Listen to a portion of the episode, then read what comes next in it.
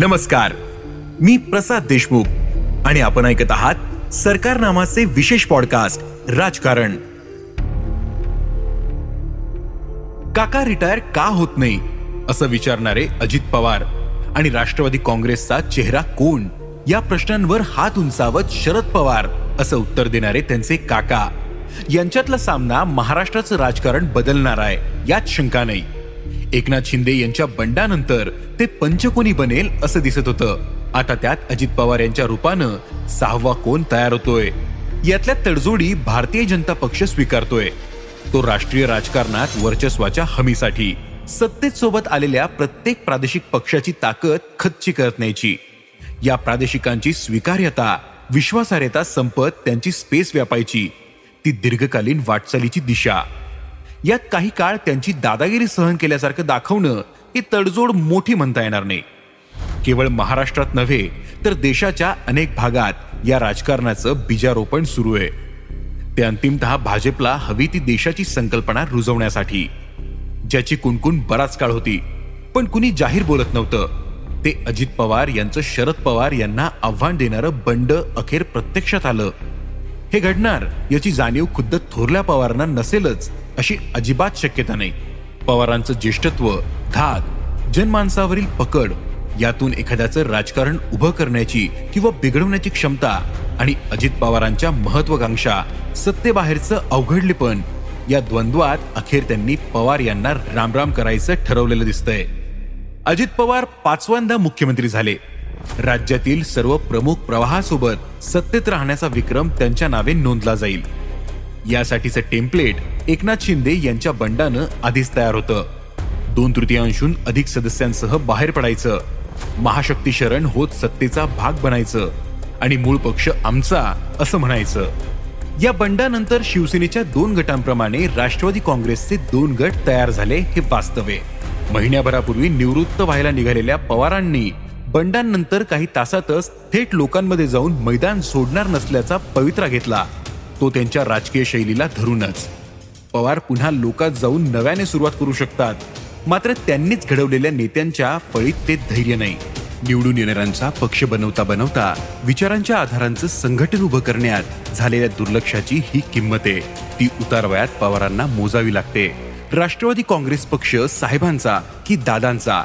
जवळपास तितकेच आमदार घेऊन बाहेर पडलेले शिंदे हे मुख्यमंत्री मग दादा उपमुख्यमंत्री पदावर समाधानी का? देवेंद्र फडणवीसांचं मुख्यमंत्रीपद निसटलं पण उपमुख्यमंत्रीपदाची वाटणी स्वीकारावी लागली. हे ते आणि त्यांचे समर्थक कसे स्वीकारतात? केंद्रीय तपास यंत्रणा आणि किरीट सोमय्या आदी मंडळींनी आता काय करावं? सत्तर हजार कोटींचा घोटाळा खणूनच काढू. या नरेंद्र मोदी यांच्या पवित्र्याचं काय? असे सारे प्रश्न आहेतच. मात्र हे प्रश्न त्यातून प्रतिमेवर उडणारे शिंतोडे याचं काहीही वाटू नये अशा स्तराला सत्तेचा खेळ गेलाय. सन दोन हजार चोवीसच्या निवडणुकीत बहुमत ह्या एका ध्येयासाठी सगळे दाग अच्छे है असं म्हणायची तयारी स्पष्ट दिसते. तेव्हा खरा मुद्दा आपल्या सर्वकष वर्चस्ववादी राजकारणासाठी प्रादेशिकांना रिचवत पचवत जाणाऱ्या भाजपच्या राजकीय चालीचा आहे. या बंडाचा पहिला परिणाम तो राष्ट्रवादी काँग्रेसवरचा पवार कुटुंबियांवरचा जे आजवर अभेद्य मानले जात होते. कुटुंबातील सदस्यांनी निरनिराळ्या वाटा स्वीकारणं राजकारणात काही नवं नाही. ते अनेक राजकीय घराण्यात झालंय. अजित पवार यांच्या बंडानं शरद पवार यांच्या पुढं वयाच्या ब्याऐंशीव्या वर्षी त्यांच्या राजकीय जीवनातलं सर्वात खडतर आव्हान उभं राहिलंय. ते आव्हान केवळ आपला राज्यातील प्रभाव सिद्ध करण्याचं नाही तर त्यांच्याविषयी विश्वासार्हतेला सुरुंग लावणारे आक्षेप थेट पुतण्यानंच घेतले त्यातूनही आले. मी कुणाच्या पोटी जन्माला आलो ही चूक आहे काय?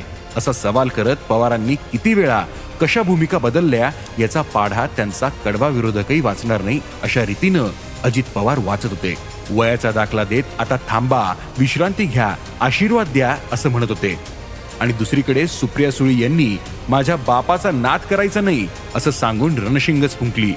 जखमा खोलवरच्या आहेत आणि आता हे साधणं कठीण आहे असं जणू दृश्यच सांगत होती. तृत्वाचा खरा वाद दादा आणि ताई असा आहे हे मुंबईत एकाच दिवशी झालेल्या दोन बैठकीतून स्पष्ट झालं. पवारांनी राष्ट्रीय राजकारणात जाताना तरुण नेत्यांची एक फळी राज्यात उभी केली ती आता साठीच्या घरात आली आहे यातील पक्षाची धुरा कोण सांभाळणार? पर्यायानं राजकीय वारसा कोण चालवणार? हा मुद्दा होता आणि राहणार. आहे आपला राजकीय वारसा स्पष्टपणे ठरवताना भल्या भल्या राजकीय नेत्यांची पंचायत होते.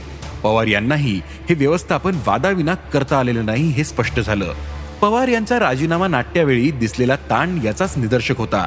सुप्रिया सुळे यांच्याकडे कार्यकारी अध्यक्षपदाची धुरा देण्याचं त्यांची संसदेतील कामगिरी आणि अनेक वेळा लोकसभेत विजयी होणं या आधारे पवार यांनी समर्थन केलं होतं. त्यांच्याकडे महाराष्ट्राची जबाबदारीही दिली होती. सुळे आणि प्रदेशाध्यक्ष जयंत पाटील यांना पक्षातील खतखतीचा अंदाज आला नाही किंवा आला तरी त्यावर मात करणारी रणनीती आखता आली नाही असंच आता म्हणावं लागेल. शरद पवार यांना भाजपसोबत जायचं होतं का? आणि तरीही ते का गेले नाहीत? यावर दोन्ही बाजूंनी वाटेल तितका युक्तिवाद करता येईल असा ऐवज तर समोर आहे. मात्र हा मुद्दा पक्षाचे दोन तुकडे करणारा ठरलाय. शिवसेनेपाठोपाठ राष्ट्रवादी काँग्रेसमध्ये असे तुकडे पडणं हे भाजपसाठी स्वप्नाहून कमी नसेल. एकतर राज्यातील तुल्यबळ वाटणाऱ्या लढाईत महाविकास आघाडी कमकुवत झाल्याचा दिलासा भाजपला मिळतोय. भाजपसाठी पश्चिम महाराष्ट्रात पाय रोवताना राष्ट्रवादी काँग्रेसच्या भक्कम जाळ्याचा नेहमीच अडसर राहिला. त्यातील प्रमुख शिलेदारच भाजपचे साथीदार बनलेत. राष्ट्रवादी काँग्रेसमधील पवार विरुद्ध पवार ही लढाई विधिमंडळ निवडणूक आयोग आणि न्यायालयात जाईल. तिथं पक्ष कुणाचा संख्या कुणाकडे पदाधिकारी कुणाकडे असला सारा खल होईल. पुन्हा शिवसेनेच्या फुटीनंतरचा सारखा घटनाक्रम साकारेल. शिंदे गट महाशक्तीवर विसंबला होता. तसंच अजित पवार गटही विसंबला तर आश्चर्याचं नाही. यात पक्षांतर बंदी कायद्यातील तरतुदीचा पुन्हा किस पाडला जाईल. मात्र कधीतरी संसदेला किंवा न्यायव्यवस्थेला पक्षांतर बंदी कायदा पक्षच हायजॅक करण्याची मुभा देतो का हे ठरवावं लागेल. ही सगळी सरशी ही या पवारांची की त्या पवारांची यापुरतं मर्यादित नाही.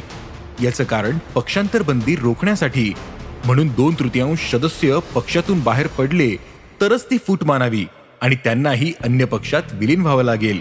ही तरतूदच हास्यात्बट बनणारा व्यवहार राजमान्य होताना दिसतोय. निवडणूक समोर असताना विधिमंडळातील संख्याबळाच्या लढाईपेक्षा लोकातील पाठिंबा अधिक महत्त्वाचा हे पवार जाणतात. म्हणूनच ते तातडीनं लोकसंपर्काच्या मोहिमेत उतरलेत. चिन्ह बदलल्यानं काही फरक पडत नाही हे उरलेल्या साथीदारांना ते समजवतायत. अजित पवार भाजपसोबत गेले हा धक्का नाही.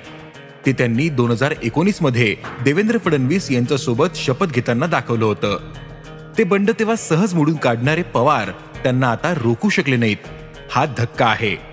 म्हणूनच यात पवारच आतून सामील नाहीत ना अशी कुजबूज करायची संधीही पवारांविषयी संशय ठेवणं हे राजकीय दुकानं सुरू ठेवण्याचं साधन असलेल्यांना मिळालेली आहे. ती मिळत राहावी अशी वक्तव्य करत राहणं हा पवारांचा छंदही आहे.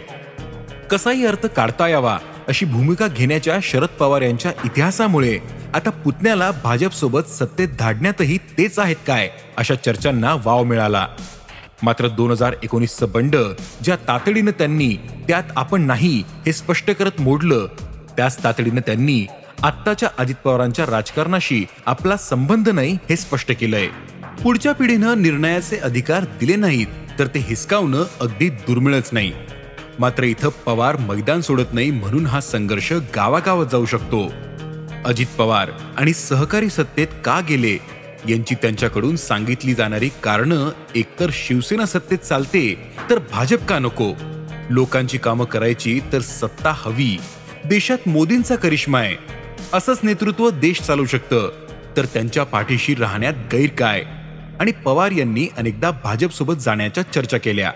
किंवा तेच मोदी पुन्हा पंतप्रधान होतील असं सांगत असतील तर भाजपशी जुळून घेण्यात वावग काय? असा प्रत्येक कारणाचा पवार गट प्रतिवाद करेल. अजित पवार यांनी संघर्षात ताकद वाया घालवण्यापेक्षा सत्तेत शिरून जमेल तितकी कामं करावीत हा मार्ग निवडला. तसंही ते काही वैचारिक भूमिकांसाठी आणि त्यापायी संघर्षासाठी कधीच परिचित नाहीत. त्यांचं बलस्थान आहे ते प्रशासनावरची पकड. सोबतच्या लोकांची काम करण्याची क्षमता. त्यांच्या धडाकेबाज प्रतिमेचं आकर्षण असणारा वर्ग सर्वपक्षीय. वैचारिक वाद प्रतिवादात फार हिरिरीनं ते उतरल्याचा इतिहास नाही. सत्ता केंद्री राहणं हा खरं तर राष्ट्रवादी काँग्रेसचा गुण बनला. कदाचित हे या पक्षाचं बलस्थान आणि मर्यादाही राहिली. पक्षाची स्थापना झाल्यानंतर पक्षात आले ते तेव्हाचे तालेवार नेतेच होते. या मंडळींना शरद पवार यांचं नेतृत्व मान्य होतं.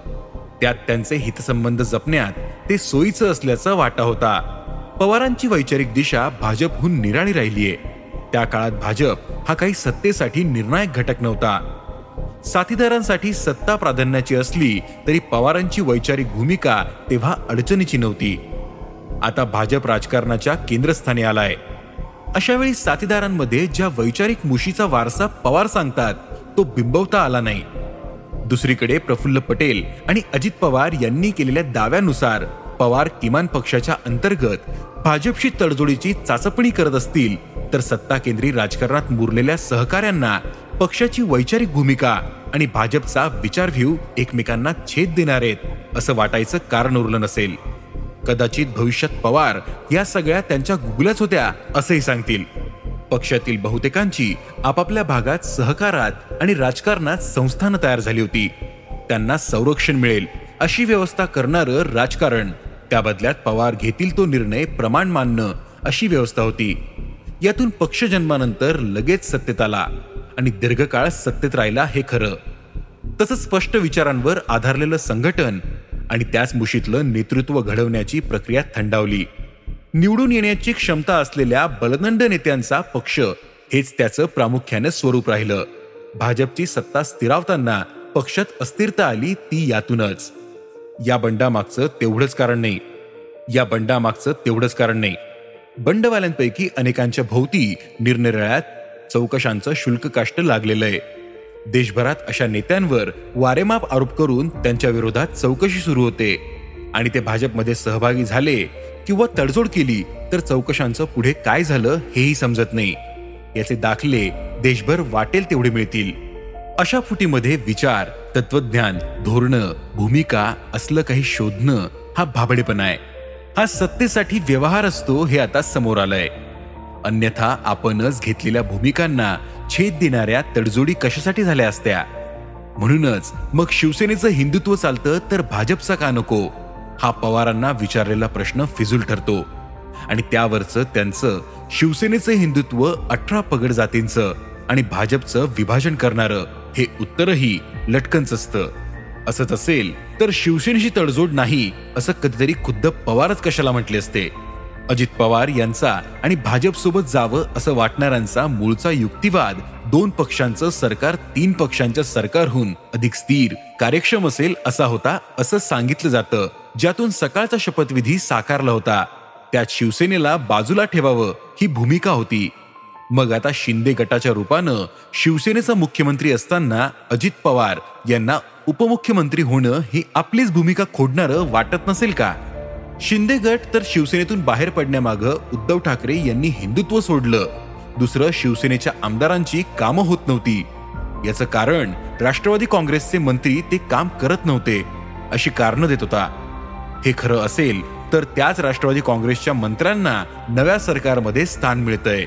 याहून अवघडलेपणे ते भाजपसाठी ज्या पक्षाला विरोध करत भाजपने वाढविस्तार केला. त्याच पक्षाला भागीदार करावं लागलं.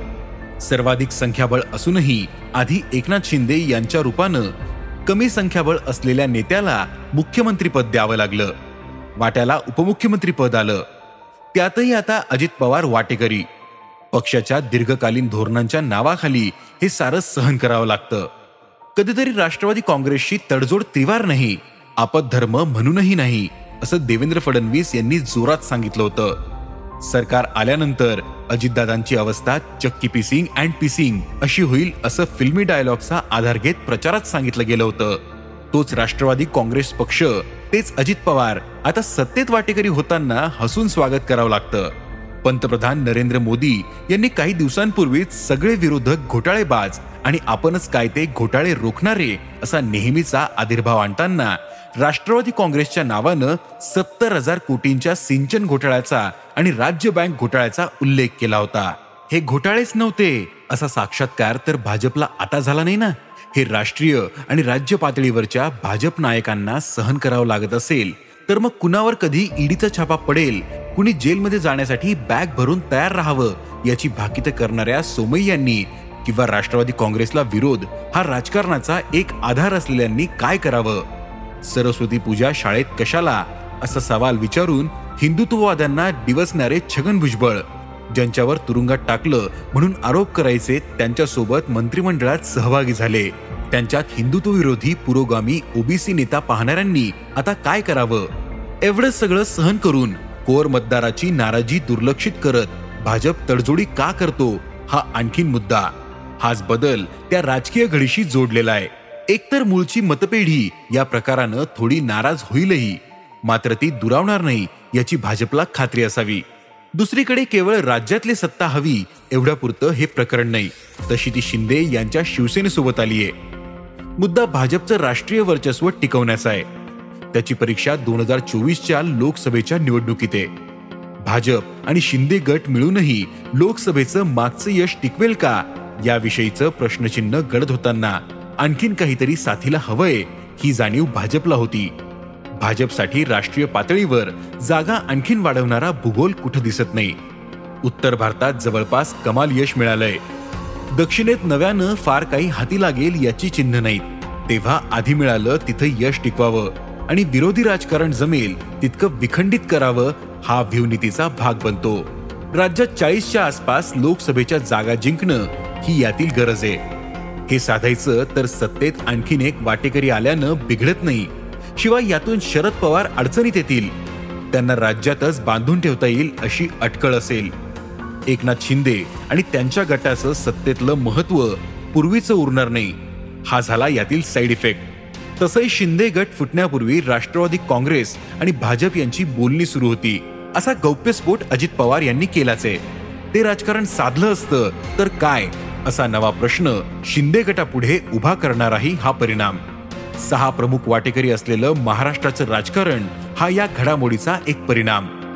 राष्ट्रवादी काँग्रेस आणि शिवसेना तुकडे पडल्यानं कमजोर झाले. दोन पक्षांना सोबत घेतल्यानं भाजपच्या राज्यात स्वबळावर सत्तेच्या स्वप्नात अडथळा येईल. आणि या खेळात सर्वात कमजोर समजला जाणारा काँग्रेस पक्ष एकजूट टिकू नये. याकडे लोक कसे पाहतात हे सर्वात महत्वाचं त्या पलीकडे राष्ट्रीय राजकारणात भाजप जे एकपक्षीय वर्चस्वाचं मॉडेल उभं करू पाहतोय. त्या वाटचालीत प्रादेशिक नेते पक्षांना सोबत घेत सावकाश प्रभावहीन करत जाणं हा एक टप्पा आहे. त्याला स्वीकार्यता मिळाली तर देशाची वैचारिक आणि धोरणात्मक वाटचाल हव्या त्या दिशेनं घेऊन जाण्याच्या प्रयत्नांचा वेग कमालीचा वाढेल. यातील व्यापक परिणामांची जाणीव हा काय आणि तो काय? कुणासोबतही सत्तेत राहिलं तरच काम होईल. हीच वैचारिकता मानणाऱ्यांना असेल याची शक्यता नाही.